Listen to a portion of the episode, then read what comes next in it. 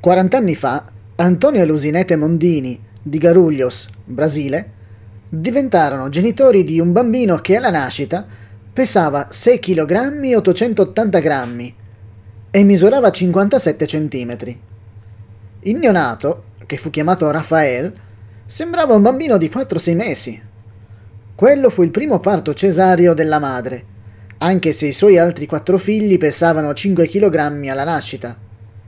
Rafael nacque con gravi problemi di salute, dovuti in parte al fatto che sua madre era diabetica. Dovette essere curato per normalizzare il suo metabolismo. Uno dei problemi che sua madre dovette affrontare fu che nessuno dei vestiti o delle scarpe preparate per il bambino andava bene. Anche il cesto di vimini, tutto ben addobbato per il nuovo arrivato, era inutile. Rafael non ci stava proprio.